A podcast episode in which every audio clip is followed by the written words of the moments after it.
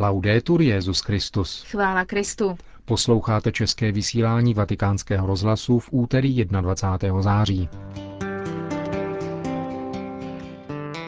Kromě beatifikace kardinála Newmana během papežovy návštěvy ve Velké Británii se konaly také další dvě blahořečení. Přiblížíme vám je dnes. Na samitu Spojených národů vystoupil jako zástupce svatého stolce africký kardinál Turkson, který řekl, že je třeba odstraňovat chudobu a nikoli lidské životy nemajetných. Čína umožnila vzdělávání katolických seminaristů na Tajvanu. To a mnohé další uslyšíte v našem dnešním pořadu, kterým vás provázejí Milan Glázer a Markéta Šindelářová.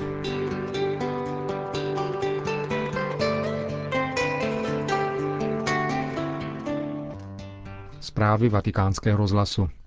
Berlín.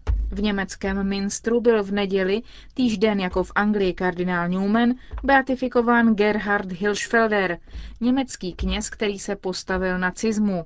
Kardinál Joachim Meissner dal nového blahoslaveného za vzor mladým. Kolínský arcibiskup beatifikační bohoslužbu vedl jakožto papežův zástupce. Obřadu se účastnili poutníci nejen z Německa, mnozí přišli také z Polska a z České republiky. Nechyběl mezi nimi pražský arcibiskup Dominik Duka. Gerhard Hilschfelder zemřel v 35 letech v Dachau jako mučedník a svědek víry. Kardinál Meissner připomněl, jak otec Gerhard odmítl nelidskou logiku nacismu a také jeho pastorační působení mezi mládeží. Gerhard Hilschfelder se narodil 17. února 1907 v Klapsku. Teologii studoval ve Vroclavi, kde byl v roce 1932 vysvěcen na kněze kardinálem Bertramem pro hrabství Kladské, které tehdy spadalo do pražské arcidiecéze a poté byl ustanoven kaplanem v Čermné, Nástupem Adolfa Hitlera k moci se jeho práce s mládeží stávala čím dál více trnem v oku ideologii národního socialismu. Začal být sledován policií. Hirschfelder si byl vědom nebezpečí nacistické ideologie. Kvůli obsahu svých kázání byl často předvoláván k výslechu.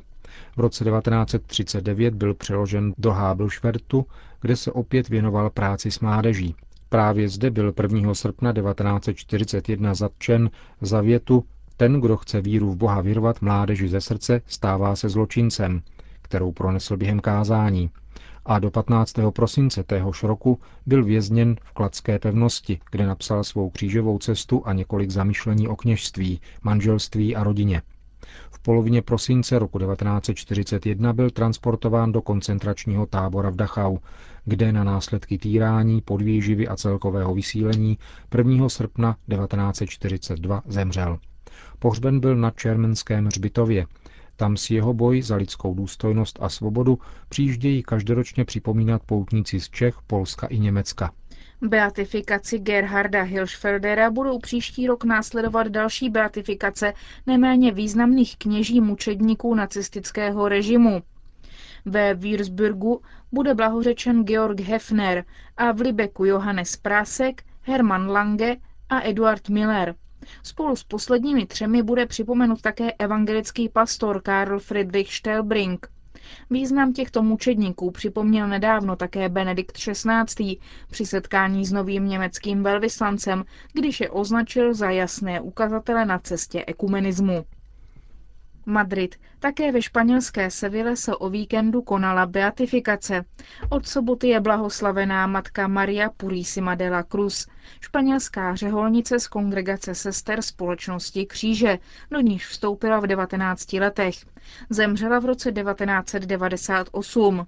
Celý život věnovala péči o chudé a nemocné, jak uvedl v homílii prefekt Kongregace pro svatořečení Monsignor Angelo Amato. Naše blahoslavená zůstává platným příkladem toho, jak je plodná poslušnost charizmatu zakladatelky svaté Anděly od kříže. Učinit se chudým s chudými a tak je získat pro Krista, Statečně povzbuzovala vnitřní život spolusester a kladla důraz na duchovní život, živený modlitbou, tichem, poslušností, láskou a službou chudým.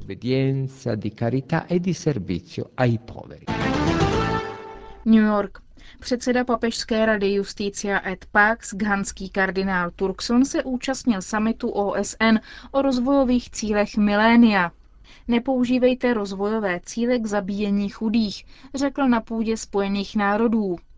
Všechny pokusy využít rozvojové cíle milénia na šíření a vnucování egoistického životního stylu nebo ještě hůře jako nástrojů ke zmenšování počtu chudých lidí v rámci demografické politiky jsou výrazem zlé vůle a krátkozrakosti, řekl včera šéf vatikánské delegace v New Yorku. Říkám to nikoli jako náboženský představitel, ale také jako Afričan a člověk pocházející z chudé rodiny, dodal ganský kardinál Peter Turkson.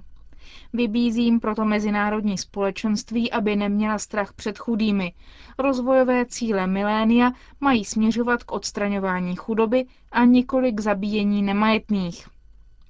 Předseda zmíněné papežské rady vyjádřil znepokojení poštolského stolce nad výrazy sexuální zdraví a reprodukční zdraví či plánování rodin, které se často objevují v závěrečném dokumentu OSN. Jsou to kontroverzní termíny, které jsou často chápány tak, že zahrnují provádění interrupcí jako podmínku rozvojové pomoci, Šéf vatikánského úřadu zabývajícího se otázkami spravedlností a míru poukázal také na odpovědnost všech vlád, jak rozvinutých, tak rozvojových zemí, za boj proti korupci.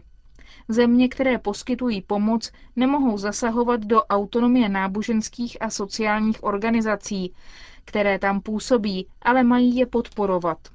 Mezi překážkami rozvoje zmínil africký kardinál nepoctivost a nezodpovědnost finančních agentů, nadměrný nacionalismus, staré i nové ideologie, podněcování konfliktů, nelegální obchod s lidmi, narkotiky či surovinami. Kardinál Turkson ve své promluvě k představitelům států a vlád apeloval na rozvinuté země, aby otevřeli své trhy s cílem pomoci chudším zemím k hospodářské nezávislosti. Vatikán. Státní sekretariát svatého stolce vydal tiskové sdělení, kterým reaguje na situaci vzniklou zásahem římského státního zastupitelství proti Vatikánské bance, Institutu pro náboženská díla.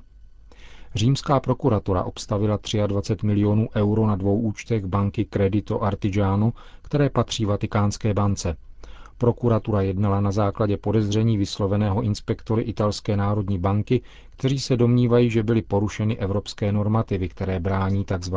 praní špinavých peněz. Celá věc se tedy netýká praní špinavých peněz Vatikánskou bankou, ale údajných chyb v příslušných finančních procedurách. V souvislosti s tím byl také vyslechnut předseda Vatikánské finanční instituce profesor Ettore Goti Tedeschi. Vatikánský státní sekretariát k tomu v tiskovém sdělení říká následující. Je znám jasný postoj, který představitelé svatého stolce již několikrát prokázali, pokud jde o plnou transparentnost týkající se finančních operací Institutu pro náboženská díla. Je k tomu zapotřebí, aby byly zavedeny všechny procedury, které mají předcházet terorismu a praní kapitálu. Představitelé Institutu pro náboženská díla uskutečňují již delší dobu potřebná setkání a kontakty jak s italskou národní bankou, tak s kompetentními mezinárodními organizacemi, Organizací pro hospodářskou spolupráci a rozvoj a mezivládním orgánem zaměřeným na boj proti legalizaci výnosů z trestné činnosti za účelem zařazení svatého stolce na tzv. bílou listinu, což je seznam zemí, které plně spolupracují při výměně finančních informací. Svatý stolec pokračuje dále tiskové sdělení, vyjadřuje proto údiv a překvapení nad iniciativou římské prokuratury, protože všechny nezbytné informace jsou k dispozici na příslušném úřadě Italské národní banky a finanční operace, jež se stala předmětem podezření, se v italských institucích běžně provádí. Co se týká zmíněné peněžní částky, je třeba říci, že jde o finanční operace u zahraničních kreditních institutů, jejichž příjemcem je samotný Institut pro náboženská díla. Svatý stolec proto vyjadřuje maximální důvěru předsedovi a generálnímu řediteli Institutu pro náboženská díla. Haiti. Humanitární krize nepolevuje. Stanové tábory se spíše rozšiřují, než ubývají a skutečná rekonstrukce země ještě vůbec nezačala, sděluje apoštolský nuncius Bernardito Auca agentuře Fides více než devět měsíců po katastrofálním zemětřesení z ledna tohoto roku. Humanitární situace je stále kritická, říká arcibiskup. Více než milion lidí žije ve stanových táborech, které se dokonce rozrůstají, přičemž řešení je v nedohlednu. Podle Nuncia na Haiti je asi nejlepším řešením to, které přijala Charita Spojených států amerických Catholic Relief Services, která pomáhá rodinám k návratu do jejich původních komunit a na místa, kde stály jejich domy, i když budování nových domů není zatím v plánu. Politické a logistické problémy jsou enormní, ale Haiti i mezinárodní společenství se domnívá, že nejdůležitější je uspořádání voleb plánovaných na 28. listopadu, aby byla zajištěna stabilita země, říká Nuncius na Haiti, arcibiskup Auca. Čína. Komunistická vláda v Číně umožnila, aby katoličtí seminaristé byli formováni na Tajvanu. Ředitel státního úřadu pro náboženské záležitosti Wang Zuoan z Pekingu podepsal dohodu s předsedou tajvanského episkopátu arcibiskupem John Hung Shan Huanem. Dohoda byla podepsána na Tajvanu 16. září, ale zveřejněna byla až dnes. Obě strany zdůrazní, že během dvojstranných rozmluv nebyla řeč o tématech souvisejících se vztahy mezi Čínou a Vatikánem. Čínská vláda se uznala vyjádřila o činnosti katolické církve na Tajvanu, zejména v souvislosti s její imponující výchovně vzdělávací strukturou. Čínské vládě šlo především o možnost vzdělávání kontinentálních duchovních na tajvanských univerzitách. Jejich diplomy budou nyní uznávány státními úřady v Číně. Katolická církev na Tajvanu spravuje více než 200 škol, včetně několika univerzit. Představitel čínské vlády navštívil na Tajvanu jezuitského kardinála Shan Kuoshi, který se na tomto ostrově těší velké vážnosti. Se 87-letým kardinálem hovořil půl hodiny o církevních záležitostech ve vztazích mezi Tajvanem a Čínou. Potom čínský představitel Wang zahájil v obchodním centru Taipei výstavu náboženských knih. Zahraniční návštěva vysokého čínského vládního představitele zapadá do kontextu normalizace vztahů mezi státem a církví, jakož i zbližování se Číny s Tajvanem. Ankara. Turecká biskupská konference si v sobotu na svém plenárním zasedání zvolila nového předsedu. Stal se jim arcibiskup Smyrny, 71-letý Ruggero Franceschini. Úřad přebírá po zavražděném monsignoru Lugim Padovéze a poštolském vikáři Anatolie. Ten byl brutálně zavražděn v tureckém Iškedrunu letos 3. června. Turečtí biskupové také zvolili nového šéfa Charity Turecko. Na toto místo vybrali arménského pomocného biskupa Istanbulu George Kazuma. Monsignor Franceschini, který už jednou úřad předsedy turecké biskupské konference zastával, v rozhovoru pro agenturu SIR uvedl, že tuto službu bude vykonávat s velkým klidem, i když existují obrovské problémy. Malá katolická komunita v Turecku, uvedl, potřebuje materiální i duchovní podporu, aby překonala hrozbu svého zániku. Nechceme, aby k němu došlo a uděláme všechno možné, abychom se mu vyhli, prohlásil nový předseda tureckého episkopátu. Potvrdil také přítomnost pěti katolických biskupů Turecka na blížícím se biskupském synodu pro Blízký východ, k jehož přípravě významně přispěl jeho zavražděný předchůdce. Jeruzalém. Prohlédnout si doma, třeba po návratu z pouti Baziliku Božího hrobu, dozvědět se více o historických nebo uměleckých aspektech chrámu, který pro křesťany znamená střed světa, to by mělo být možné už za rok a půl díky projektu Kustodie svaté země a její podpůrné organizace Pro Terra Sancta.